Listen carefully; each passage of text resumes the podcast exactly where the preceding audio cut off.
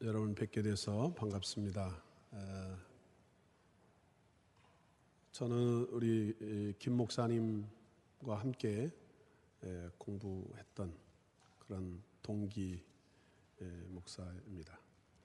아, 전에 에, 개척 초기에 한번 방문했던 적이 있는데 오늘 이렇게 아름다운 어, 크고 아름다운 성전에 여러분 함께 뵙게 돼서 반갑고 또 이렇게 함께 예배 드릴 수 있게 돼서 어, 감사합니다. 어, 우리가 6월이 되면 우리 역사 가운데 그 가장 그 가슴 아픈 역사가 있는 그런 달이기도 하지요. 그 6월 첫 주에 오늘 이 본문을 가지고 어, 풍랑을 통해서 주시는 그 주님의 계획이 있음을 우리가 한번 살펴보고자 합니다. 오늘 본문 22절에 보면 어, 베세다 광야에서 오병이어의 기적을 행하신 주님께서 제자들을 재촉해서 그 무리를 보내시고 배를 타고 건너가게 하셨다 이렇게 시작을 합니다. 이 사건은 바로 오병이어 그 기적 사건 이후에 바로 연결이 되는 그런 사건입니다. 그래서 베세다 광야에서 5천 명을 먹이신 기적적인 크고 놀라운 사건이 이제 마무리된 즈음에 제자들을 재촉해서 보내시고 그리고 무리들을 다 재촉해서 흩어지게 하셨다 하는 것입니다. 예수님께서 왜 그렇게 서둘러서 이 무리들을 흩어 보내시고 또 제자들을 배에 태워서 보내셨을까? 사도 요한은 그 이유를 요한복음 6장 14절 15절에 아, 이 군중들이 예수님을 임금으로 삼으려고 했기 때문이다. 왕으로 삼으려고 했기 때문에 그러셨다. 이렇게 기록하고 있습니다. 예수님은 이 무리들이 어떤 계획을 가지고 있는데 그들의 그 꿍꿍이 속을 들여다보니까 그 동기가 영적인 것이 아니고 하나님의 뜻에 어긋난 것인 것을 알고 계셨어요. 만약에 제자들이 그 자리에 그대로 같이 있었다 그러면 이 군중들의 그 음모와 맞장구를 쳤을 거라고요. 그래서 어, 이 제자들은 아직 주님의 계획이 뭔지 예? 앞으로 주님께서 하실 그 어, 십자가와 부활의 이 거룩한 사건들 이걸 통해서 우리를 구원하시려고 하는 이런 계획들에 대하여 제대로 잘 알지 못했기 때문에 그들은 스스로 아 예수님이 왕이 되면 하나는 좌편에 하나는 우편에 서로 그런 자리에 앉기를 원했던 거 아닙니까? 그랬으니 이 5천 명이라고 하는 그 당시에 그 군중들 뭐 장정만 5천이라고 그랬으니까 뭐 적어도 한 2만 명 가량 되지는 않았겠어요? 여자들과 또 어, 아이들과 이렇게 하면은 굉장히 많은 사람들이 군집해 있었는데 이 사람들이 다 예수님을 왕으로 임금으로 삼으려고 하는 그런 그 어, 움직임이 있었다라면 제자들도 야, 이런 기회에 뭐 한 자리 해야 되겠다 어, 생각을 하면 어? 이 민중 봉기라도 일으킬 그런 기세였을지도 모르죠. 어쨌든 제산 어, 이 제자들이 그 자리에 있으면 안 되겠다 이렇게 생각하신 주님 그들을 흩어보내시고 빨리 거기 그 자리를 떠나가게 하시고 제자들은 배에 태워서 어? 그들과 조금이라도 더 섞이지 않도록 배에 태워서 다른 곳에 보낸 것을 볼 수가 있습니다. 이렇게 예수님은 우리의 생각, 우리의 계획이 영적인 것이 아니라 하나님의 뜻에 어긋난 것이라고 할 것 같으면 그것이 탐욕적이거나 정욕적이거나 세상적인 것이라고 한다면 그 계획이 온전히 잘 이루어지게 하기보다는 그거를 무너뜨리거나 흩어버리거나 어? 이루어지지 않도록 역사하시는 사실을 믿으시기 바랍니다. 이렇게 예수님의 제자들은 주님께서 서둘러서 이렇게 보내시니까 서둘러 베세다를 떠나서 게네사렛 쪽으로 가는 것입니다. 그런데 이 제자들은 예수님의 명령대로 배를 타고 가다가 여기 물결이 거스르고 또 어, 풍랑을 만나서 고난을 당하고 있는 것입니다. 오늘 우리는 여기서 주님이 주시고자 하는 몇 가지 은혜를 함께 나누고자 합니다. 첫째는 이 폭풍 가운데로 인도하신 주님. 제자들은요, 요나처럼 하나님의 뜻을 거스리고 하나님의 길에서 벗어나서 다른 길로 가다가 풍랑을 만난 것이 아닙니다. 요나는 하나님이 니누에로 가라 그러는데 정반대 다시스로 가는 배를 타고 가다가 풍랑을 만났어요. 그러나 이 제자들은 예수님의 말씀대로 행하다가 다른 말로 말하면 하나님의 뜻대로 행하려고 하다가 지금 폭풍을 만난 것입니다. 예수님이 그들 앞에 폭풍이 다가오는 것을 알고 계셨을까요?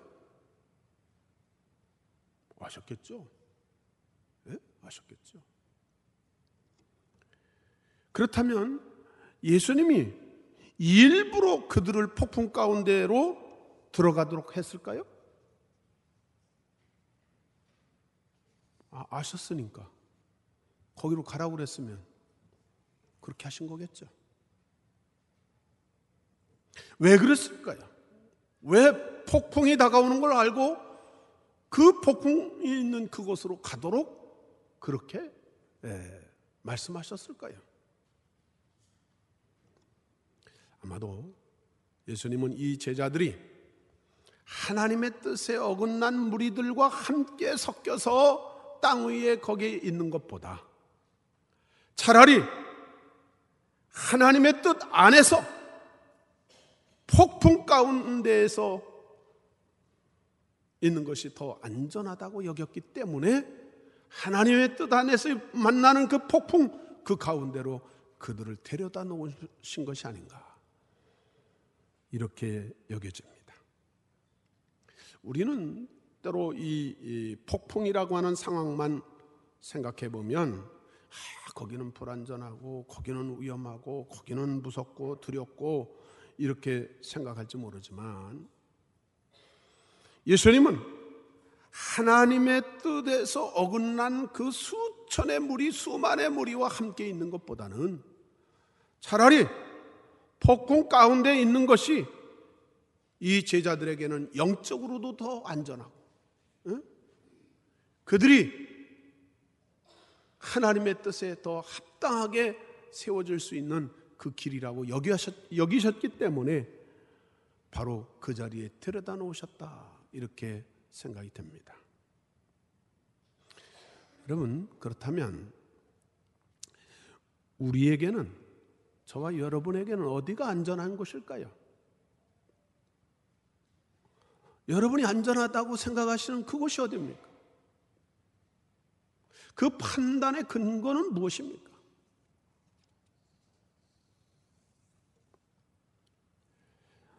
성경에 보면 좀 전에도 말씀을 했지만 두 종류의 폭풍이 폭풍이 이 폭풍을 만난 배가 있습니다. 하나는 우리 훈련시켜서 뭔가 교정하시는 그런 폭풍이 있는가 하면 또 하나는 더 잘 자라도록 온전하게 만드시는 폭풍이 있어요. 이 첫 번째 폭풍은 요나가 만난 건데 하나님께 불순종했어요. 하나님의 뜻을 정면으로 거역해서 정반대의 길로 가고 있어요. 그러니까 하나님은 이거를 바로 잡아 놓으셨으니까 바로 잡아 놓으시려고 이 요나에게 폭풍을 만나게 하셨어요. 이거는 교정시키는 거, 바로 잡아 놓으시는 거예요. 반면에 이 제자들은 예수님께 지금 순종하고 있는 거예요. 불순종하는 게 아니고 순종해서 명령대로 배를 타고 지금 게네사렛 쪽으로 가는 거예요. 그런데 폭풍을 만났어요. 그거는 이 제자들을 뭔가 더 훈련시키고 더 온전하게 만드시려고 하는 거룩한 계획이 있다고 하는 사실을 믿으시기 바랍니다. 사실 예수님은 그 이전에도 어, 마태복음 8장에 보면 제자들과 함께 배에 머물러 계시면서 폭풍을 만나는 그런 그 경험을 하게 합니다. 그때도 이 제자들의 믿음을 테스트했죠. 예? 그 고물에 주무시면서 폭풍을 만나는 그런 장면이 나옵니다. 근데 오늘은 그 배에 함께 계시지 않아요, 이번에는. 그렇죠? 14장에서는 그 배에 함께 계시지 않지만 멀리 멀 예? 술이 이 베세다에서 술이나 떠났다 그러니까 벌써 이제 많이 멀리 간 거예요. 그리고 밤 사경쯤이라고 그랬으니까 이게 지금 캄캄한 밤이 된 거예요. 아주 깊은 밤이 된 거예요. 그런데 주님이 그 자리에 함께 계신 게 아니라 지금 멀리 떨어져 계신 이, 이 사실을 우리가 보게 됩니다. 그렇게 좀 떨어지셔서 그들을 보면서 그들의 미, 믿음을 체크하시고 어떻게 업그레이드 시키는가 하는 것을 우리가 볼 수가 있습니다. 많은 크리스천들은 하나님 뜻에 순종하면 순풍에 돛단 듯 그렇게 그냥 평안할 거라고 생각을 합니다. 그런데 물론 대부분 그런 경우 대부분 그럴 겁니다. 그런데 꼭 그렇지만은 않은 경우가 있어요. 많은 시련이 있거나 또 질병으로 고생 고생하시고 그런 그 풍랑을 만나서 고통하는 때가 있습니다. 그래서 어, 예수님은 제자들을 향해서 또는 성도들을 향해서 어, 세상에 너희에게는 이제 폭풍은 없다 이렇게 말씀하신 게 아니에요. 예수님은 이 제자들에게 아, 너희는 이제 안전하다. 너희는 절대로 폭풍을 만나지 않는다. 이렇게 말씀하신 게 아니라 요한복음 16장 33절에 보면 세상에서는 너희가 환란을 당하나 담대하라. 내가 세상을 이기었노라. 너희가 세상에서 환란을 당하지 않을 거다 이렇게 말씀하시는 게 아니라 너희가 세상에서 환란을 당할 거다. 그러나 담대하라. 내가 세상을 이겼노라 이렇게 말씀하시오. 그러면서 그렇게 말씀하시는 그 이유를 이렇게 말씀하고 있어요. 너희로 내 안에서 평안을 누리게 하려 함이라. 이 환란을 당하고 폭풍 가운데 거할지라도 예수님 안에서 주시는 그 평안을 얻게 하시겠다고 하는 것을 우리가 읽어볼 수가 있는 것입니다. 오늘 이 제자들이 주님께 순종했기 때문에 이 풍랑을 만났다면 예수님께서 여기까지 데려다 놓으셨고 또 그들을 그 풍랑 속에서도 그들을 돌보고 계시다고 하는 사실을 우리가 알아야 될 것입니다. 예수님은 그 풍랑 속에서 그들을 지금 지켜보고 계시고 돌보고 계신 것입니다. 여러분, 여러분이 풍랑 가운데 있습니까? 혹 여러분이 불순종하다가 주님께 불순종하다 만난 그런 풍랑이라고 할 것 같으면 그것은 우리를 고치시려고 하는 주님의 계획인 것을 믿으시기 바랍니다. 여러분, 여러분이 풍랑 가운데 있습니까? 주님께 열심히 순종하며 믿음으로 열심히 행하다가 만난 풍랑이라고 할 것 같으면 그 풍랑은 주님이 우리를 더 온전하게 하시려고 더 우리의 신앙을 더 보배롭게 하시려고 잘하도록 돌보시려고 하는 계획인 것을 믿으시기 바랍니다. 이 전체 장면을 가만히 보면 오늘날 교회와 주님의 모습과 아주 흡사합니다. 이 지금 어, 이 사람들은 이 풍랑 한 가운데, 이 바, 풍랑이 일어나는 이 바다 한 가운데, 칠흑 같은 그 어둠 가운데 있습니다. 그러나 예수님은 그 배에 안 보여요. 그 배에 계시지 않습니다. 그럼에도 불구하고 예수님은 그 배를 지켜보고 계신 것을 믿으시기 바랍니다. 예수님은 그 제자들을 보고 계셨고 그들의 그 곤경을 알고 있었습니다. 그때에 주님이 제자들을 돌보고 알고 계셨듯이 오늘날 지금도 풍랑을 만난 여러분을 지켜보고 계시고 또 우리의 필요를 알고 계시고 우리가 지고 있는 그 짐이 무엇인지 우리가 겪고 있는 그 고난이 어떤 것인지 알고 계시는 것입니다. 그러면서 예수님은 우리의 믿음이 실패하지 않도록 우리의 믿음이 실패하지 않도록 우리를 위해서 기도하고 계시는 것을 믿으시기 바랍니다. 하나님 보좌 우편에서 우리를 위해서 기도하고 계신다 그랬어요. 그래서 마침내 우리의 믿음이 실패하지 않고 구원의 길로 생명의 길로 의의 길로 진리의 길로 승리의 길로 나아가도록 그래서 마침내 하나님 나라에 이르게 될 때까지 여러분 우리를 위해서 기도하시는 것을 믿으시기 바랍니다. 그렇기 때문에 여러분 우리 주님이 내 곁에 보이지 않는다고 낙심하지 마십시오. 우리 주님은 임마누엘의 하나님이십니다. 우리 주님은 우리의 중보자이시고 우리의 보혜사이신 것을 믿으시기 바랍니다. 세 번째로 주님이 멀리서 바라보고만 계신 것은 아닙니다. 바로 이 제자들에게 다가오셨어요. 우리는 종종 삶의 힘든 시간을 지낼 때에 아, 주님이 우리를 버리신 게 아닌가 이런 그런 생각을 하기도 하고요. 시편 그 다윗 같은 경우도 그랬어요. 그래서 하나님 너무 멀리 계신 거 아닙니까? 하나님 너무 무심하신 거 아닙니까? 그렇게 막 불평하기도 하고 그래요. 그럼에도 불구하고 이 다윗은 어떻게 하느냐면 그러나 결국에는 하나님이 나를 건져 주실 거다.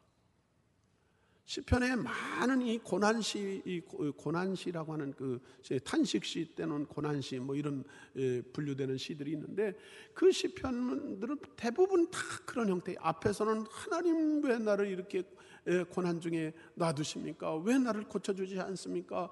내 뼈가 그냥 녹는 것 같고 내 그냥 물같이 쏟아지는 것 같습니다. 뭐 이렇게 참 그 고통을 표현하는 부분들이 많이 있어요. 그러나 그 고통 때문에 자기가 망한다고 되어 있지 않아요.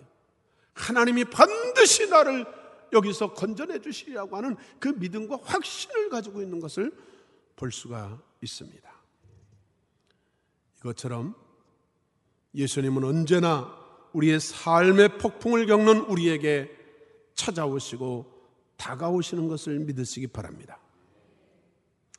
이사야 선지 를 통해서 이사야 43장 1, 2절에 보면 하나님께서 이스라엘을 부르십니다. 이스라엘아 너는 두려워하지 말라.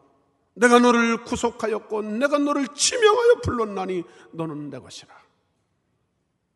네가 물 가운데로 지날 때에 내가 너와 함께 할 것이라.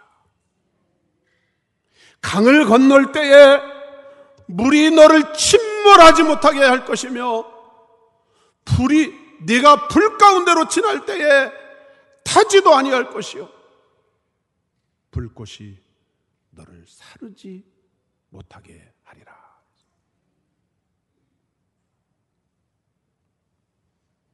우리를 지명하여 부르시고 하나님의 자녀로 삼으신 우리 하나님이 내가 물 가운데로 지나도 불 가운데 지나도 물이 너를 침몰하지 못하게 하고 불이 너를 사르지 못하게 하시겠다고 하는 이 약속을 우리에게 주신 것입니다. 믿습니까? 그런데요, 이걸 믿는다고 그러면서도 아, 왜 주님이 당장 지금 내, 내 발등에 불이 떨어졌는데 왜 지금 당장 주님이 오시지 않는가? 왜 지금 당장 주님이 나를 도와주시지 않는가?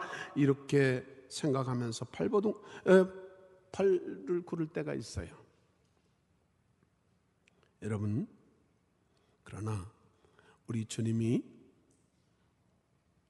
가장 주님이 필요한 때가 언제인지 우리 주님이 더 잘하시는 걸 믿으시기 바랍니다.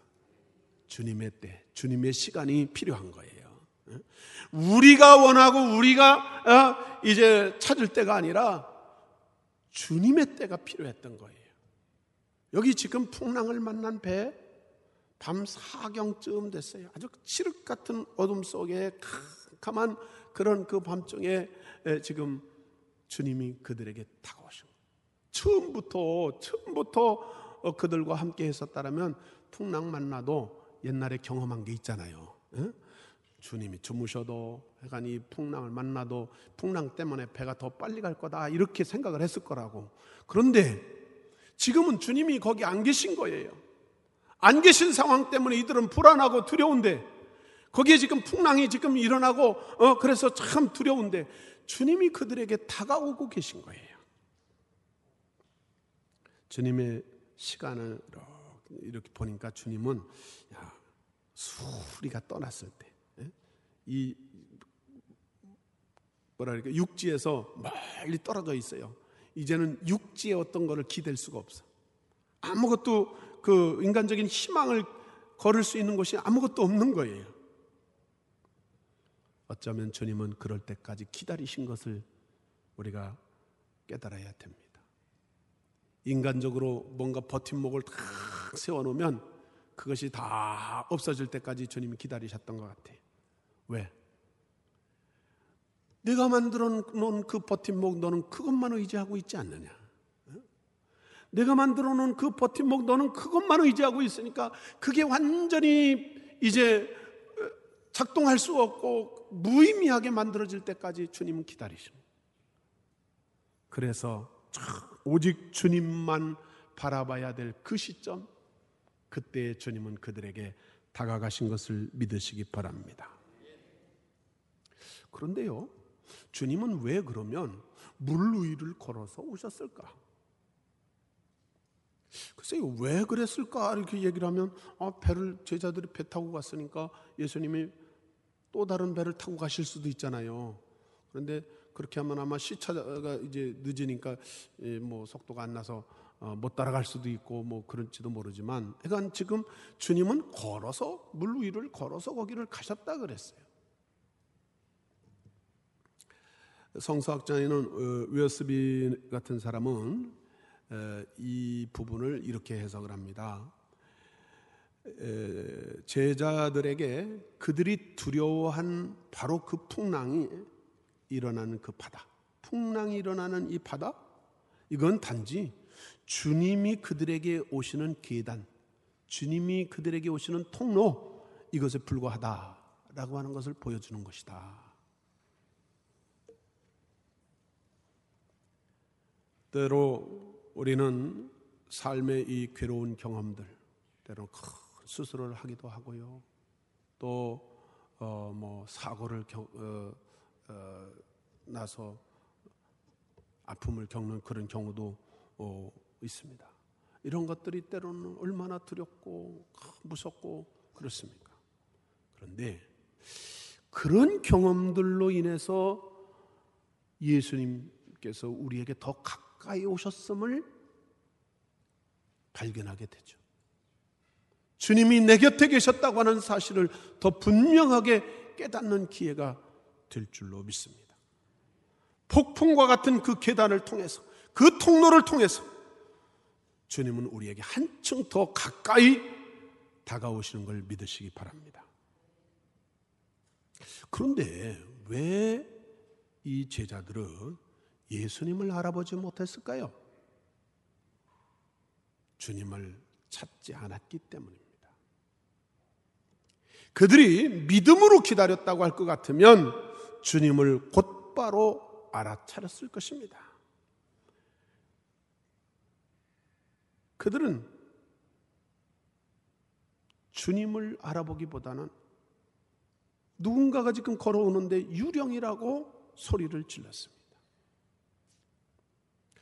이런 것 같아요. 지금 풍랑 때문에 지금 두려운 데다가, 아, 거기에 지금 사람이 걸어오는데 주님이라고 보기보다는 이 두려움이 더 큰 두려움을 만들어내는 거예요.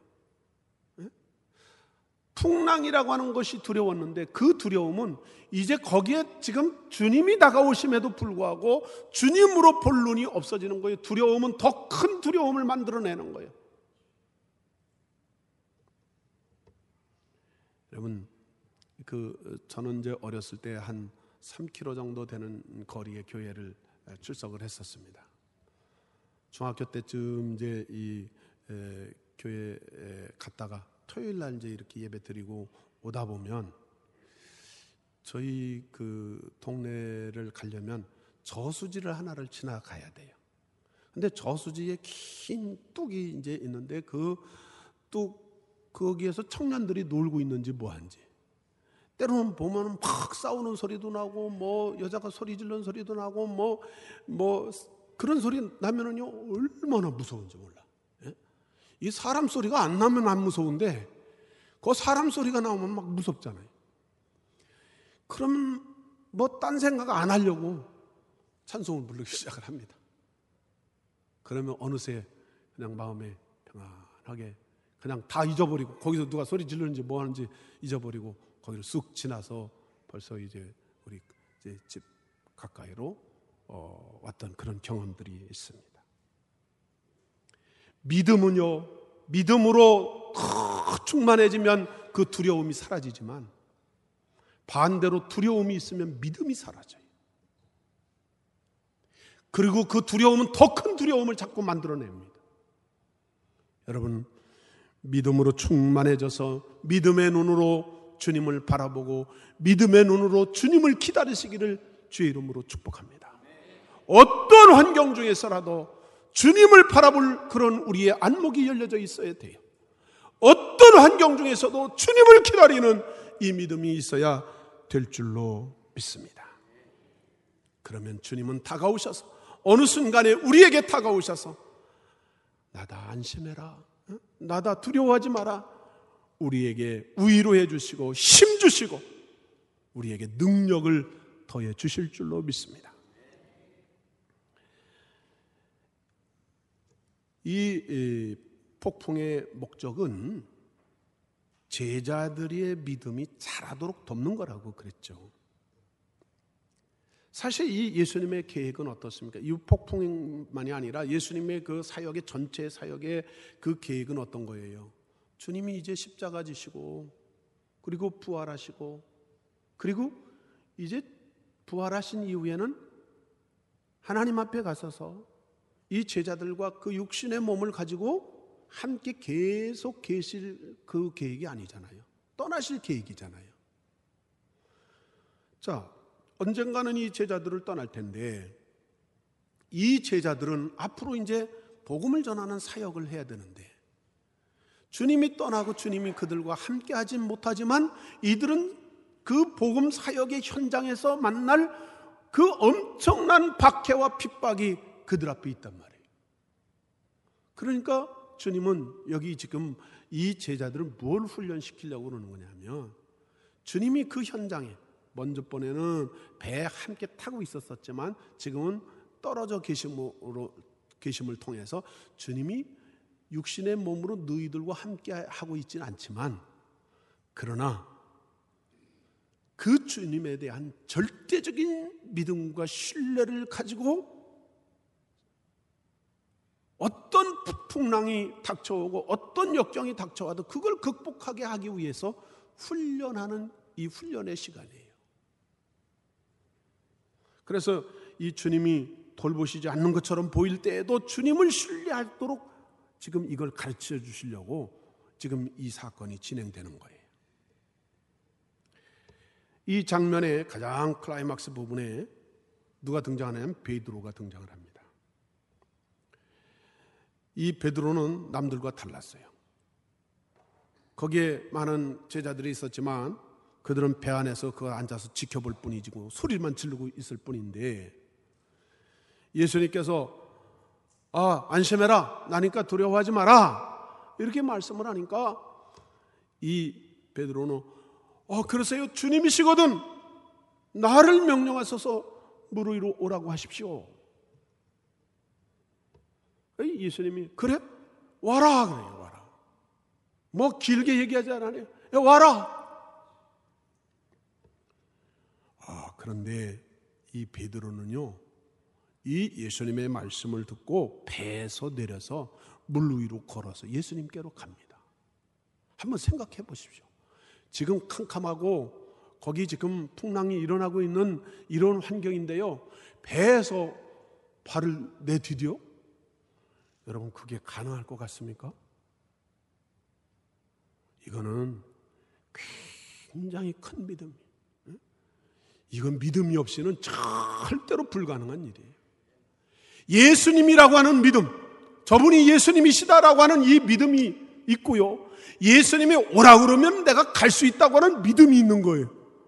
이 믿음이 없으면요 절대로 그 무서운 그 바다에 발을 내디딜 수가 없는 거예요. 내가 여기 내리면 그냥 쏙 빠질 텐데 이 생각 가지고 있으면은 거기다 어떻게 발을 내딛겠어요?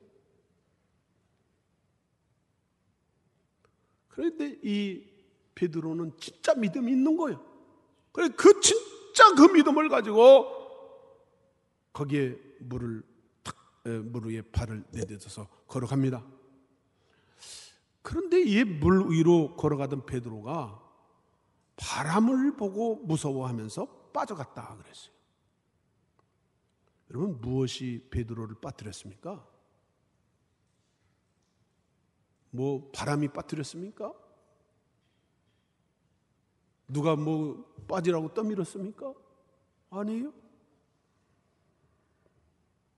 믿음이 흔들리기 시작한 거예요. 주님을 바라보던 눈이 그를 환겨싼 그 그를 둘러싼 그 환경을 보는 것입니다. 풍랑을 일으키는 바람이 거세고 그 바람이 거세 서 이제 일어나는 그 풍랑을 보니까 두려워지는 것입니다. 무서워지는 것입니다. 그 순간에 빠져버리는 거예요. 주님을 믿고 주님을 바라보고 배에서 발을 내딜 그때에도 여전히 풍랑이 있었고요. 여전히 바람이 있었어요. 그런데 주님을 믿고 나아갈 그 시점에는 안전했단 말이에요. 여전히 풍랑이 있고 여전히 바람이 있었음에도 불구하고 주님을 바라보고 내딛고 주님께로 갈 때는 갈 수 있었어요. 그런데 그 시선이 주님에게서 바람으로 바뀌니까 보이는 것은 바람만 보이고 무서워지고 빠져가는 거예요. 예수님께서 베드로에게 물으셨습니다. 왜 의심했느냐? 믿음이 작은 자야. 왜 의심하였느냐 그러잖아요. 이 의심이라고 번역되는 이 단어는 갈림길에서 망설이면서 서 있다 이런 의미를 가지고 있는 단어입니다. 그러니까 베드로는 큰 믿음으로 시작해서 배에서 발을 턱 내딛는 그런 그 어, 발걸음을 내디뎠는데 오직 주님만 바라보고 가야 될 이 사람이 두 갈림길에서 망설이면서 주님과 바람, 예? 이두 갈림길에서 주님이 아니라 바람을 바라보았기 때문에 무서움이 엄습해지고 순간 믿음이 사라지고 빠져가는 것입니다. 아이고 죽으면 어떡하나 하는 순간 빠져가는 거예요. 다행히 이 베드로는 물에 빠져 들어가는 것을 알고 소리칩니다. 주님께 살려달라고 외치는 것입니다. 베드로는 물에 잠겨버렸을 때, 쑥 빠졌을 때에 소리 지른 게 아니라 빠져들 때에 소리를 쳤다 그랬어요. 늦어지지 않았습니다. 사실 우리가 보기에는 아, 물에 빠지는 게 다이빙 선수들은 보면 뚝 뛰어, 뛰어 내리면은 그냥 떨어지는 순간에 그냥 쑥 들어가 버리잖아요. 지금 이거는 뭔가 지금 다른 순간이야. 걸어가다가 뭔가 빠져 들어가는 순간이니까 약간 좀 다르게 좀 슬로우 모션으로 여러분 한번 구분해서 생각을 해볼 필요가 있는 거예요. 지금 막 빠져 들어가는 순간에 이 사람은 즉시로 주님 앞에 소리를 질러 그 구원을 요청하는 것입니다. 우리의 기도 시간, 우리가 하나님 앞에 부르짖어야 될 그 시간, 늦어지지 않기를 주의 이름으로 축복합니다. 그 순간을 놓쳐버리면 이미 아주 어, 이제 되돌릴 수 없는 상황에 만들어 놓고 그때 가서 막 부르짖고 그럴 때는 참 방법들이 많지 않잖아요. 여러분의 그 기도의 줄을 놓치지 마시기 바랍니다. 여러분이 붙잡고 있는 그 기도의 줄을 놓치지 말고 끊임없이 기도하면서 주님 앞에 나아가는 우리가 되어야 될 줄로 믿습니다. 주님은 온전히 순종을 하는 그 사람을 통해서 역사하는 거예요. 여기 주님께서 오라 이렇게 말씀을 하셨는데 이 주님, 주님은요 말씀하시면 그 말씀으로 끝나는 게 아니에요.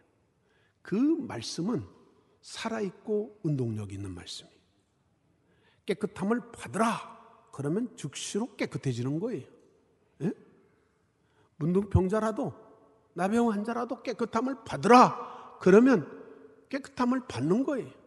38년 된 환자라 그래도 침상을 들고 걸어가라. 그러면 그렇게 그 사람이 일어나서 침상을 들고 걸어갈 정도의 기력과 건강이 회복되는 역사가 일어나는 거예요. 손 마른 사람이 손을 내밀어라. 그 순간에 순종하는 그 사람을 통해서 온전하게 되는 거예요. 주님의 말씀은 이렇게 뜻하신 목적을 이루는 능력의 말씀인 것을 믿으시기 바랍니다. 주님은 믿음의 주요 온전케 하시는 분이시기 때문에 그 시작한 것을 끝까지 성취하시는 하나님. 예? 오라! 그랬는데 빠졌어요. 실패한 거죠. 그렇다고 해서 포, 그, 그, 그 실패로 끝나게 내버려 둔 게 아니라 그를 건져서 같이 걸어서 배로 올라가게 하셨습니다. 우리는 길을 가면서 실패할 수 있지만은 결국에 하나님은 성공하게 만드실 것입니다. 베드로는 실패했었지만은 예수님과 함께한 베드로는 함께 주님과 더불어 그 두 발을 어, 발걸음을 맞춰서 그 배에 올라갈 수가 있었습니다. 주님은 성공적으로 이 베드로를 물 위를 걷게 하셨고 안전하게 배에 오르게 하신 것입니다. 베드로는 바람을 바라보다가 실패했지만 주님은 마침내 베드로에게 하신 말씀을 이루시고 성공하게 하신 것입니다. 우리 주님은 우리에게 말씀을 하십니다. 주 예수를 믿으라. 그리하면 너와 내 집이 구원을 얻으리라. 예수 믿으라고 말씀을 하시고 예수 믿으면 너와 내 집이 구원을 얻는다고 약속해 주시는 것입니다. 우리가 예수를 믿을 때에 주님은 우리에게 그 구원을 완성시켜 주실 것을 믿으시기 바랍니다. 요한복음 1장 12절의 말씀처럼 영접하는 자 곧 그 이름을 믿는 자들에게는 하나님의 자녀가 되는 권세를 주셨다 그랬어요. 예수 그리스도를 영접하는 그 사람이 하나님의 자녀가 되는 것을 믿으시기 바랍니다. 말씀하신 대로 이루시는 거예요. 영접하는 그에게 하나님의 자녀가 되게 하시고 하나님의 자녀된 신분으로 아바 아버지라고 부르게 하시는 것을 믿으시기 바랍니다. 사도행전 1장 8절에 보면 오직 성령이 너희에게 임하시면 너희가 권능을 받고 예루살렘과 온 유대와 사마리아와 땅 끝까지 이르는 내 증인이 되리라 그러셨습니다. 성령이 너희에게 임하시면 이제 물론 그 앞에 여기 예루살렘을 떠나지 말고 어? 기도하라 그랬죠. 예루살렘을 떠나지 아니하고 이들이 기도할 때에 이 제자들이 예루살렘을 떠나지 아니하고 전혀 기도에 힘쓸 때에 오순절에 이르러 그들에게 성령이 임한 것을 믿으시기 바랍니다. 주님은 말씀하신 대로 완성하시는 것입니다. 주님이 말씀하신 대로 성령을 부어주셨어요. 성령의 충만함을 받은 이 사람들이 나가서 복음을 전하는데 3천 명씩 5천 명씩 회개하는 역사가 일어난 걸 믿으시기 바랍니다. 주님이 말씀하신 대로 이들에게서 이루어졌어요. 오늘 주님의 말씀이 여러분에게 레마의 말씀으로 들려지고 아멘이 될 때에 그, 말씀, 그 말씀이 여러분에게서 이루어지는 사실을 믿으시기 바랍니다. 베드로가 오라 하시는 그 말씀을 듣고 믿음을 가지고 나갈 때 그 무리를 걷게 하고 그것을 성공하게 하신 것처럼 오늘 우리에게 오라 말씀하시면 거기에 순종하고 전하라 말씀하시면 전하, 전하여 순종할 때에 하나님이 계획하신 그 계획을 성공적으로 이루게 하시는 사실을 믿으시기 바랍니다. 오늘 이제 이 6월 첫 주에 우리에게 가장 큰 아픔이 있었던 그런 어, 시기이지만 풍랑과 같은 그런 역경이 우리 민족에게 닥쳐 있었었지만 그것을 이기게 하시고 오늘에 이르게 하신 하나님 앞으로 여러분을 붙드시고 여러분을 세우셔서 거룩하고 보배롭게 쓰시기를 주의 이름으로 축복합니다. 기도하겠습니다. 지극히 거룩하신 하나님 이 한 시간 주의 말씀을 함께 나누게 하심을 감사합니다. 우리와 함께 하시고 동행하시고 늘 인도하시는 하나님의 은혜를 감사합니다. 오직 우리 주님만 붙잡고 믿음에 달려갈 길을 다 달려가며 충성되이 주님 앞에 주의 말씀에 순종하며 나가는 우리 서광교회 모든 성도들이 되게 하여 주시옵소서. 예수님의 이름으로 기도 올리옵나이다. 아멘.